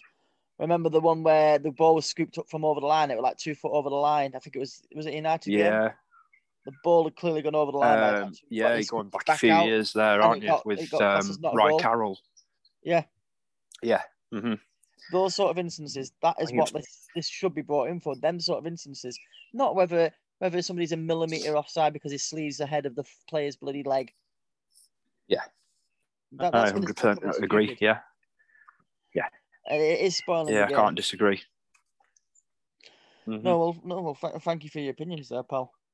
And no problem. No problem. I, th- I think we'll wrap it up there. I think I think we both come to come to an agreement. Both got and come to kind of a, s- a conclusion on where we think it should go from there. Whether scrap it or give more power to the referee. And the main, Yeah, well, let's just sort someone from uh, from FIFA or the FA or whatever. Here's the uh, here's the views of ourselves and the views of the fans, and makes a decision from there.